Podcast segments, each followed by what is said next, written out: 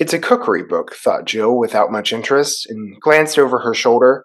The giantess's eyes were shut, but she didn't look as if she were properly asleep yet. Jill glanced back at the book.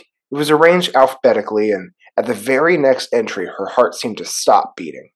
It ran, Man, this elegant little biped has long been valued as a delicacy. It forms a traditional part of the autumn feast and is served between the fish and joint.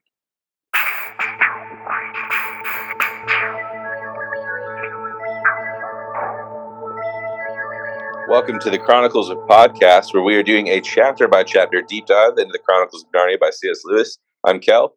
And I'm Chase. And thank you so much for joining us. Just a reminder that today we're going to be talking about the sixth book of the series, The Silver Chair, but general spoiler warning for the whole Narnia series, as well as a heads up that we'll go on a tangents into other stories that we enjoy along the way. Uh, we'll do our best to give spoiler warnings, but if there's any if there's anything too far out there, but today we are discussing chapter nine of the Silver Chair, how they discovered something worth knowing, and they just mean, they discover it. They kinda they they discover it. Sure, it was worth knowing. It was worth knowing. Like you know when you discover something, but don't ever tell anyone about it and actually have a conversation. Uh, like when you walk into the wrong shop and don't realize till you're walking out the back door that you were in the wrong sh- shop. Yeah, it's, it's about that. It was worth knowing. Yeah, but uh, With I'll get that. into our summary as I realize why we're why we're lingering here. You know, I guess that's a good thing to do. Now we just like to kill time on this podcast, just like uh, C.S. Lewis. And and uh, it's it's not plot. I mean, we can spend as much time here as possible, and that'll just uh, make it seem like this was a full podcast. But the stuff did happen in this chapter, and I'll tell you about it, Kel. Um, so, once the king and queen of the giants had left on their hunting trip, Jill put on a show of touring the castle, acting childish while giggling, asking questions. She was honestly delightful, everyone she came across, many of which called her poor little thing, though no one really said why. Uh, she made friends with the cook and learned that there was a door out of the castle through the kitchen. And she even made a show of pe- telling people how excited she was for the feast and oh, she just wishes it was sooner. Then they had lunch, but halfway through, puddle Puddleglum just went pale and told them stop eating. They had been do- dining on venison, but then overheard the other table remarking how the stag had claimed it would be too tough to eat when they had caught it, and they realized they were eating a talking stag and it is not okay to kill and eat Narnian talking animals if you aren't caught up on the series.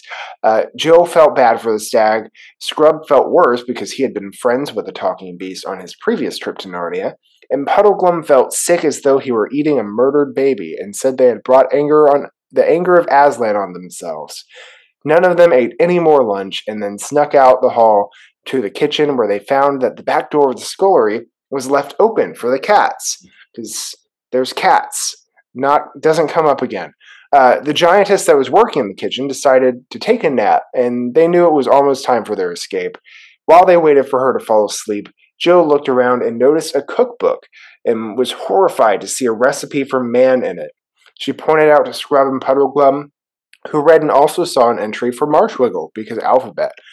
Then they saw that the giantess had fully nodded off into her nap, and they tiptoed out through the back door and into the sunlight.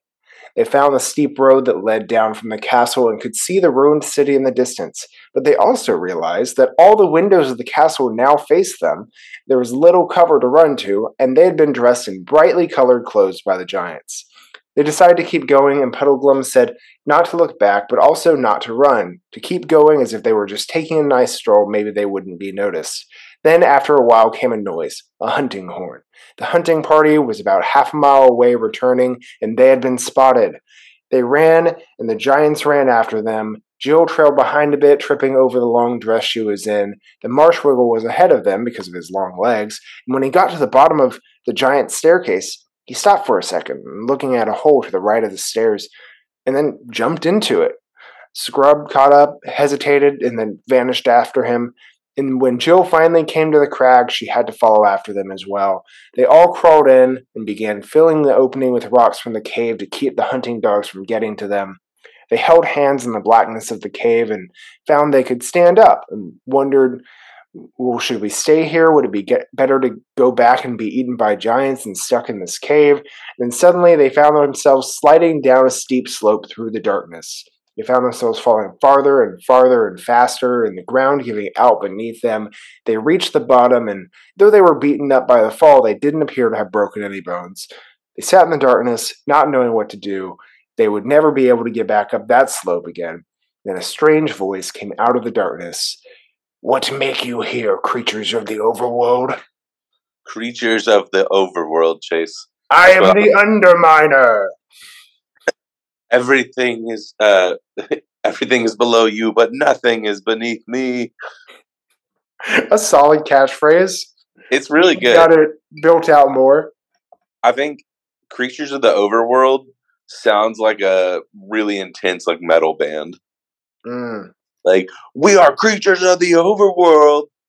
Yeah, it's just like a pop punk band that never quite broke through. It, they never did because they were a little they they just were a little too much. Yeah, honestly, a little bit too uh, mainstream for my taste. I prefer the more anarchist strain. I bet. You're just a creature of the overworld, man. Dude, that's a uh, corporate America. Am I right? And Speaking of corporate America, let's uh let's talk about you know today's podcast is sponsored by corporate America. All of it. All of the corporations. Honestly, Say thank you to your friendly corporation today. I would take, I, let's be real. I would take a sponsorship by corporate America. just by the vague concept of corporate America. They would be giving us money, Chase. This podcast is sponsored by Climbing the Corporate Ladder. Don't quit your job and do something new. Keep on climbing. This is Do a it. race for rats, and you're a rat. It's a race. You're a rat. All right. Well, on that note, you know, let's uh these these these kids, this Marshwiggle, who are treated like rats, you know. Uh, so we come upon the chapter's opening where the hunting party is set off, uh, and Jill has basically decided that she is going to, you know, put on a great act for everyone. She's going to be really sweet. She's going to be really like she's going to act like you know a child, and you know, really steer into that thought that they have of her. And I just want to make, I just want to read one line real quick, Chase. And I think we just move past it. As we do, we just want to acknowledge it and we just want to move past it. Just want to make the point that C.S. Lewis did, in fact, write these words in a book. These are- children. These are words that if this was a very different podcast, we could laugh and laugh about them. But we're not. We're just going to read it because as she is, you know, trying to like deceive everyone with her kindness, with her baby talk and all that, it- he makes the line, she made love to everyone the grooms, the porters, the housemaids, the ladies in waiting, and the elderly giant lord whose hunting days were past. She submitted to being kissed and pawed about by any number of giantesses, who see, many of whom seemed sorry for her and called her a poor little thing, though none of them explained why. Chase, obviously, obviously, that has no other connotation as a phrase than that she was kind and you know was very loving towards everyone. Sure. Yeah. I mean, what's actually happening here is Jill realizes that the best way for them to go unnoticed is to lean into the way the Giants have been treating her the whole time because they've essentially been treating her like a baby. Like, Big- big, giving her a, a maid, like a nursing maid to watch after her, who's been treating her like a child. And they are very small compared to the Giants. So, arguably would look like giant babies or children. But uh, yeah, But- to C.S. Lewis. What a phrase! She's just she just made love to everyone, Chase. Uh, but in her process, you know, she's acting as a baby. Um, she's doing a great job of convincing everyone.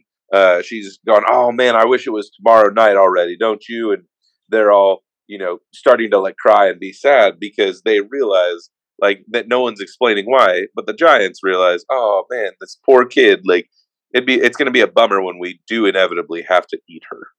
Yeah, this.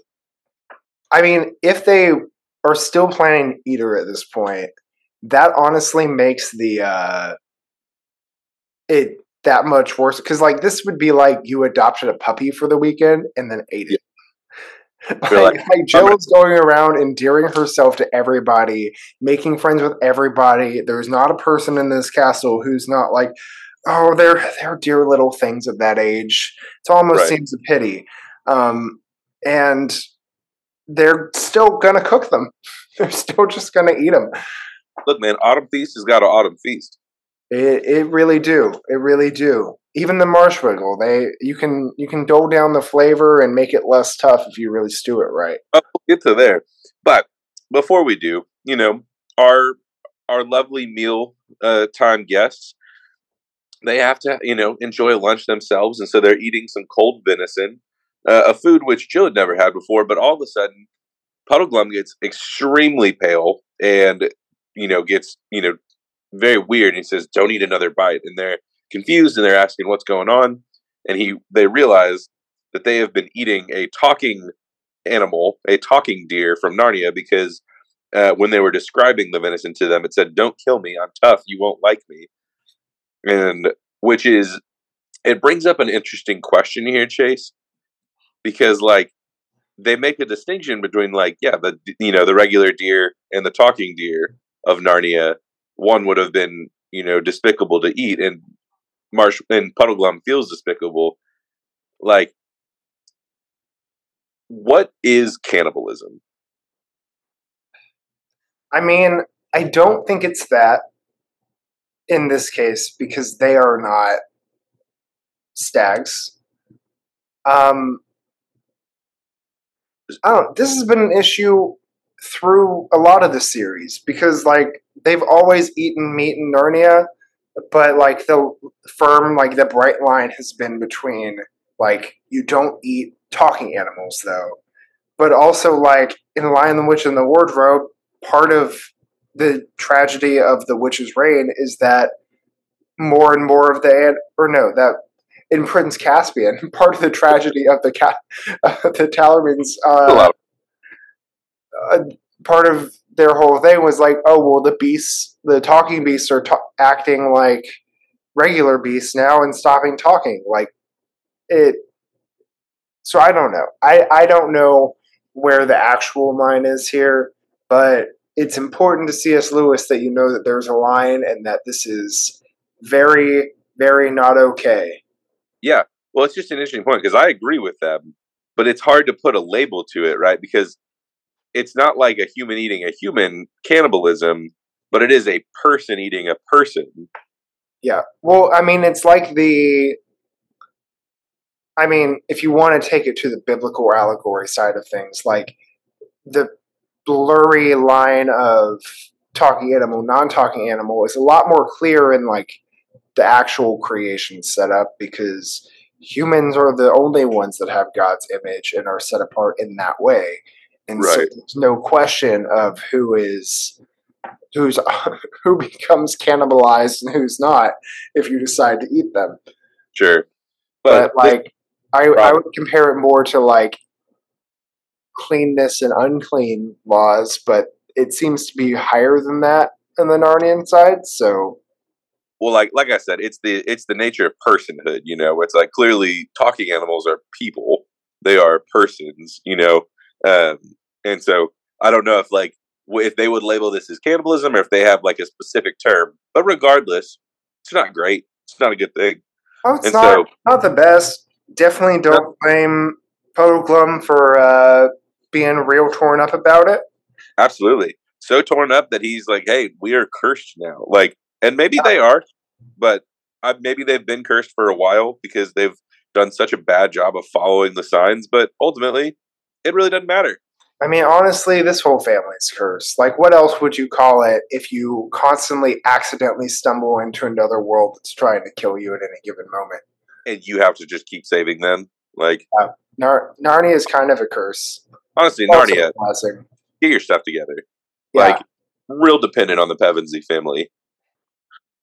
And if only, but, uh, if only there was some swift, just quick way to get them out of that situation. You know, well, like shit. like if they could just like get on a train and like go somewhere else and not not have to deal with it anymore. Case, the good news is there is a train next book. Spoiler alert. But there's also a very swift way to get out of this situation because in the next page, after they, you know, get over their sick, they're like feeling gross and sick and about what they've just done. They're they're chilling in the kitchen uh, with the the little like scullery maid, the cook, uh, and as she's falling asleep, they're trying to plan out their their exit, plan their escape, uh, but they're just waiting for her to fall asleep. And all of a sudden, to distract yourself while the little giantess is falling asleep, Joe's like, "Oh, look at this!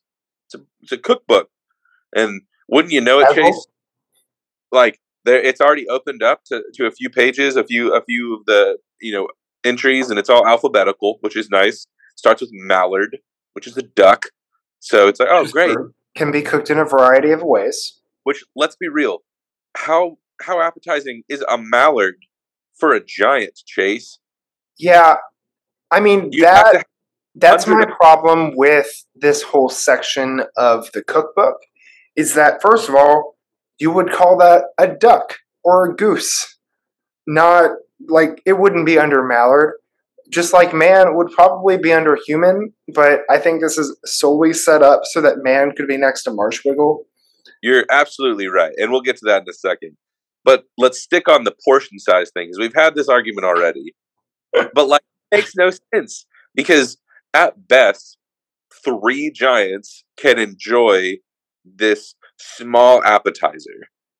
Yeah, this would be on a toothpick for them. This is this is like you know you're walking around at a wedding and someone's gives you like a little like like little you know pigs in a blanket or they give you a little like finger sandwich or like a little like yeah. hot dog or whatever like how much like because that even goes back to the talking stag situation like how much meat would you got, feed like a table of giants a table of giants, a palace full of giants, they've got to be killing hundreds of deer and hundreds of mallards. I don't like, think it's sustainable. No, they're going to wipe out different food source. They, do you think that's why the city is ruined? Like, I mean, I think the they, city's ruined oh, because they all ate each other. But it, they, you know, they could have. But we digress. Moved slightly uphill. Yeah, they we digress they so she's reading this book and she sees oh mallard it's a cookbook. She keeps reading and wouldn't you know it chase the next thing alphabetically is man. Uh and and they realize oh they're gonna cook they eat humans. But they never say it. No it's never actually said out loud which sure like i think there's a way to never say it out loud that sure. would be effective you but just don't give us any emotion or panic. You just sneak like tiptoe out the back door. Right. Because immediately she nudges Eustace and Puddleglum uh, and uh, says, Hey, like, this is the next page is Marshwiggle. They realize all three of them are their meal without saying it to each other, which is fine. But then they, you know, as the giantess is like in a state of like semi sleep, they just leave there is no like, oh my gosh, we're being thrown into the pot. There yeah. is no, oh man, we've got to save, you know, Puddleglum because he was drunk, and like, you know, they they you know put him immediately in the oven. There's no, oh, like, what are we gonna do? We're trapped. They're gonna eat us. They're you know fattening us up. They're turning the heat up. Nope, they just leave. No, the door's open for the cats, so they just walk out that door. No one notices. I don't think no one would have noticed it like the whole free reign of the castle which i mean it's why jill is being very nice to everyone at the beginning of the of right. the chapter is so that they can have free reign of the castle and like go where they want and not be noticed because they'd already been seen everywhere like that's actually right. a really good plan it's just sure. never laid out as the plan it just kind of happens and the same thing here like they learn there's a door that's open, so they just hang out until they've got a clear shot to just walk out the door. And they leave. But here's the here's the another thing that arises. So they leave, they go into the wilderness, whatever. I would have liked to spend more time with them escaping, more time with them being trapped by the giants. Out of all the five chapters or whatever we've had with the Harfang clan, nothing happens. We don't learn anything. Yeah. But what they like they they escape into the mountain and then they're wearing the clothes that they were put in. Jill is in a green dress, like that's too big for her. And Eustace is in a scarlet, you know, outfit with like a blue tunic and cloak. And they gave him a sword. I missed that. what? Yeah, it says Eustace had scarlet stockings, blue tunic and cloak, a gold hilted sword, and a feathered bonnet. So he's like a he looks like a cavalier or like a musketeer or something like that. But That's why- that's too far. planning on eating him, why did they give him a sword? Yeah, why would you give your house guest any kind of weapon? Why Like, would you? people come to like stay on on my couch? I don't give them a gun. No, I don't. not- I don't own a gun anyways. But like, I wouldn't. I wouldn't go buy one to give I don't know if you give like, them a knife or anything else. totally. I don't know if you've ever cooked like crawfish or like something like that. But I don't arm them. I do give the crawfish a knife Give so- them a chance. mainly because I like to make viral YouTube videos before eating my crawfish. I've seen that video. Like, isn't Okay. there a video of a crawfish like running with a knife? Absolutely. I feel like, like I've seen that video. We, you don't arm your food before you eat it. Like that's it's ridiculous. Yeah, that's a Right. weird move. Again, C.S. Lewis. Maybe think through like as they were running out, he saw a sword and grabbed one. Great. Like, but why would they give you one? It's dumb. Also, why do they have a human-sized sword, like a nice Like- human-sized sword, just ready? Because they ate him. But like they But should like, be why not use that like as a toothpick now? it makes no sense, Chase. But whatever. Puddleglum is still in his clothes that he was drunk in, and he makes fun of them because they're wearing bright colors that stand out very much against the dull background, which is fair. You know, he's he's like, well, man, worst archer in the world could still hit you two, and like Puddleglum, king of sass. Let's be real. Yeah, Uh, is is it the time or place? We can't it- quite tell because they're not being pursued yet. right? So they they're just like like Puddleglum's like, all right, be cool, just act like we know what we're doing, and they make their way like through the city, and uh, they hear the hunting horn. Puddleglum's like, don't run yet until I give word, and then like suddenly they just hear all the voices arise and like the shouts and hollers, and Puddleglum's like, okay, now run, which is like it's literally like two sentences after he says don't run what was the point of them even saying don't run yet They're being stealthy. I mean, I think it was like a because the entire castle's windows are are looking down at them. So if anyone sees them, like there's going to be like, what are the what are the humans doing outside? And so if they're running, it's clear they're escaping. If they're I'm- just out for a walk, i'm fine with the stealth but let it build don't just resolve it with a sentence later like Yeah, if they like passed a gardener who was like out front and like, where are you off to? Oh, we're just out for a stroll. Like Yeah, that would be the- cook sent us to find the cat like yeah. Like there, there's other ways to deal with it. show me some odysseus like you know cleverness here don't just all right we're walking be cool oh wait now we're running like Yeah, uh, it whatever it's a it's a it's a small nit to pick but that's what we're here Mhm. for I mean, all all the nits in this book are are small, but they they Chronicles of Nitpick. Uh, that's that our that's our new that's our new podcast title. But gonna go back and change all the podcasts. I would like to. That would be ideal. All like 60, 70, whatever that we've done There's a lot. There's a lot at this point. out at this point. Um, but we uh, we finally like they they start running, uh, and Puddleglum obviously he has the longest legs, uh, and as they're descending the staircase, um, he sees a little like cave, a little hole, and he jumps into it. Uh, and then Eustace comes up about behind him, hesitates, jumps in, and then Jill, last of all, uh, sees them, has no choice but to follow then after them. And uh, Puddleglum is like, "Hey, we need to fill this cave with a bunch of rocks so the giants don't see us. And they're like, great, great idea. We should definitely trap ourselves in this cave. Which, like, if I know anything about dogs, they can dig through some small rocks. You know, because they're being chased by a hunting party. Like like the dogs, first of all, should have caught up with them by now. And then also like giants have giant legs. They should be faster than them. yeah, maybe they're malnourished from eating so little food. It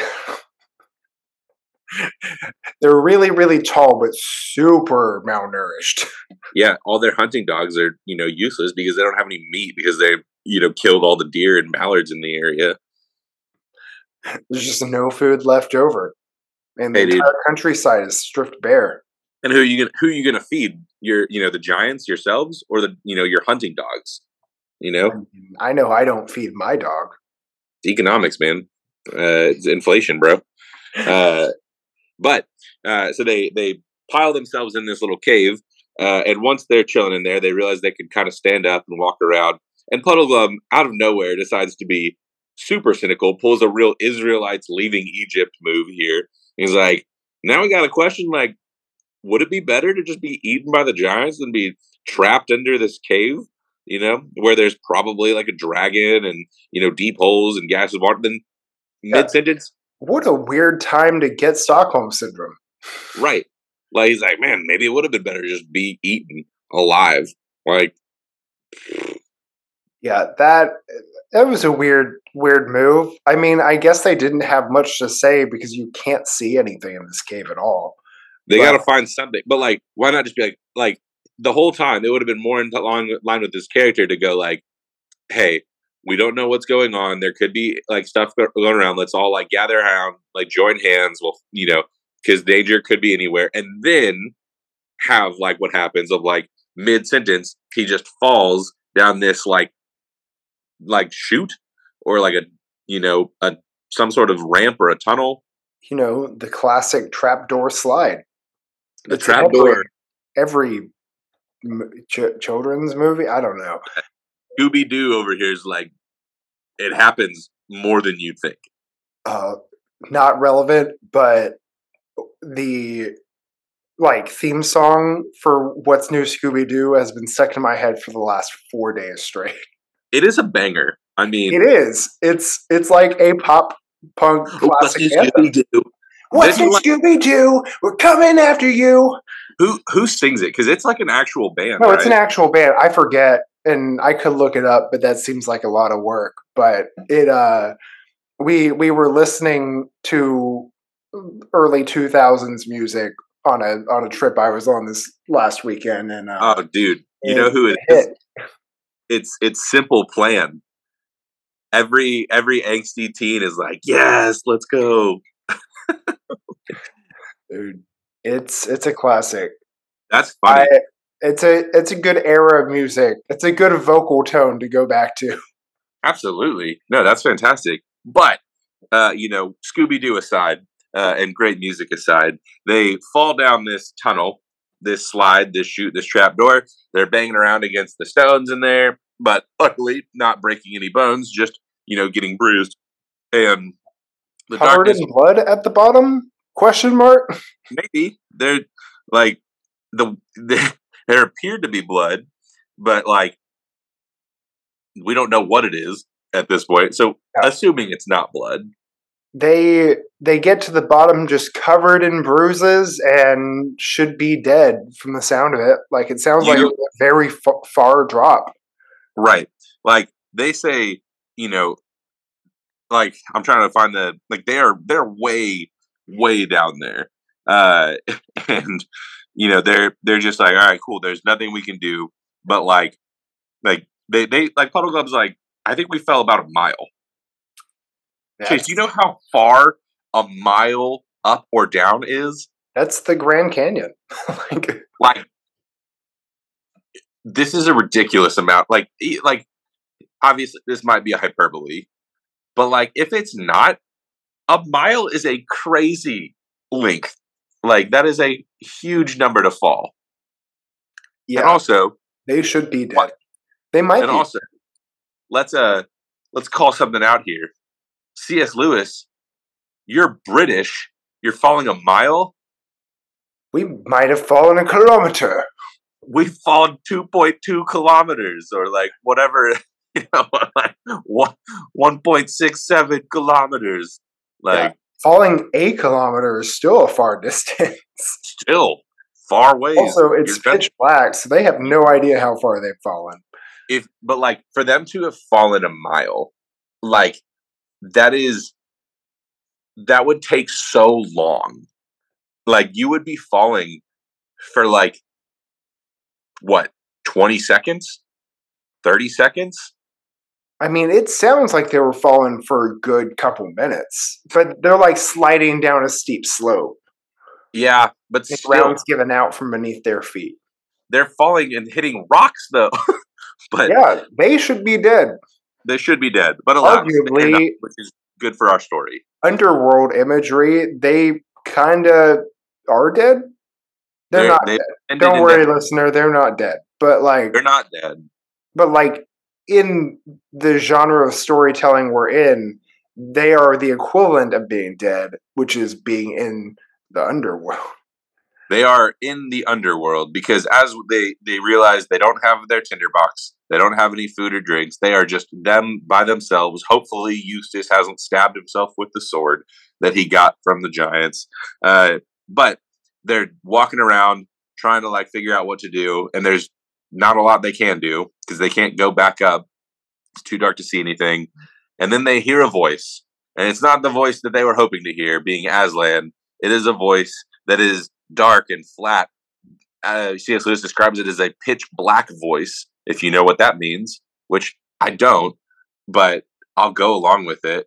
Uh, and it says, What make you here, creatures of the overworld? And what make us here, Chase? What grammar is that? What what make you here? You know? What, What make, make- you here? You here? Here? What make you here? I think What we should just you spend the next here? like 10, 15 minutes just saying this phrase in different. I I read it over like ten times last night. Just be like, did I miss a, a word? Like, is this book misprinted? What's happening? what make you here? You know, uh, I have you, like this just reminds me of the CollegeHumor Batman, where he's like testing his voice out, and he's like, "Where are the other drugs going?" and just you just say it over and over until it sounds right. Uh, that's how I feel with this. It's uh, it's also the cliffhanger of this chapter. Man, it and here's the thing: this, This is a good cliffhanger. Yeah, this is an actual cliffhanger. I just wish we had had other stuff happen. Yeah, this is this would have been a great way to end their escape. Like this is a great way to end the escape. But like let the escape be a chapter in its own. Let the Harfangs be two really good suspenseful chapters and you're Yeah. good. Let them meet a giant who is endeared to them and decides like to let them in on the secret and help them escape because they don't think that they should eat. Like let let there be a moral reason that they escape. Or like let them let them discover like human bones or like let them start putting the pieces together, you know? Let them have more than a sentence of emotional reaction to something. right. Let them Instead- discuss the consequences of something. They just escape and they find themselves in the underworld or at least not the overworld. Uh but What Chase, them here. what what make you what make them here? You know, uh, what make, Kel, what what make you further up and further in?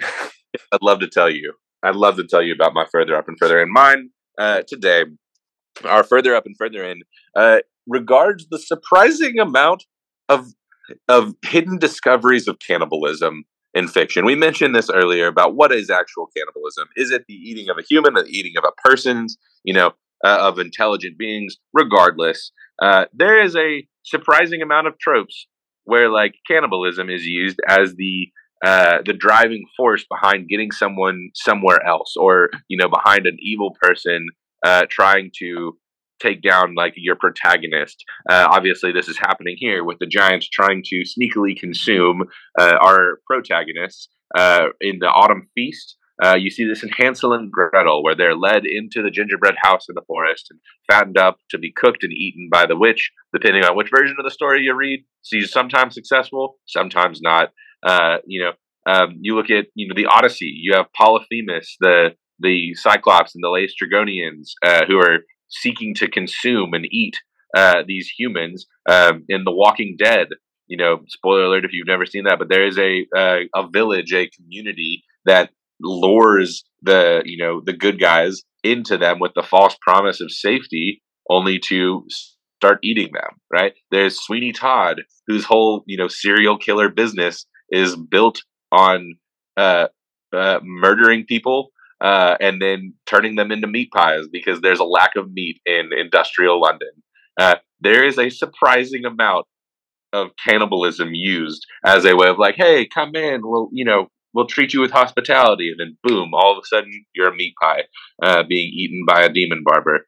Um, that's how it goes uh, in this world, and I, I think when we when you start looking at what is the purpose of this, it's to question hospitality, right? Because the only way to get close enough for someone to eat you is to be in their presence, right? You have like generally like you are being uh, you know, treated with kindness and hospitality, she'll be lured in somewhere. And so it's I think there's a an era of of going, hey, we should be questioning, you know, motives. There should be if something seems too good to be true, it might be.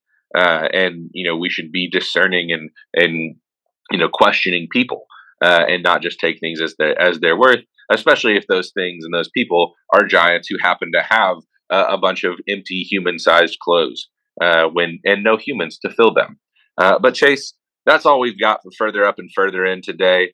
Uh, next week we will I don't heading- know. I don't know what Sweeney Todd is about. I just Sweeney- learned something today. Winnie Todd, Demon Barber of Fleet Street. I've Uh, heard it's a a- great musical. Just haven't gotten around to yeah. seeing it. It's a it's a real fun musical about murder and eating people uh, for revenge. Kind of want to see it now. It sounds interesting. It is it is interesting. It is very dark. Uh, like as, Sounds as like it. subject matter, it's dark. I Uh, mean, a lot of good plays and musicals are. Sure, you know, Les Mis uh, is some would say is French for the miserables. Uh, but you know, It is what it is. Uh, Les Miserables, the play about a very famous, successful French Revolution. Oh wait, Who's there? French Revolution. Oh, he did. Uh, but Chase, all that to say, next week we'll be heading into the underworld, or not the overworld, and we'll be discovering: Are they dead? Is Aslan there? Who are these people that are talking to them, and more? But Chase, before we answer those questions next week, would you like to tell our listeners where they can find more of our podcast? Well, if you want to die with us, uh, you can find us at Chronicles of Podcasts on Instagram. You can find this podcast wherever you get podcasts on Apple Podcasts, Spotify, Google Podcasts, wherever you hang out. And while you're there, make sure to leave us a five star rating and review to help people find us. Tell your friends if they like the Narnia series. And yeah, we will see you next week to explore the underworld. The Underminer. I am the Underminer. Nothing is beneath us, listeners. They don't even acknowledge the fact that, like, like the fact that they're about to be cooked and eaten is like a paragraph. Is that the thing worth knowing? Like, is that the thing worth knowing, or like, like I would assume that that's what they're talking about. The thing worth knowing could be that Jill can be delightful if she tries hard enough, or That- I believe the phrase you meant to use was She made love to everyone.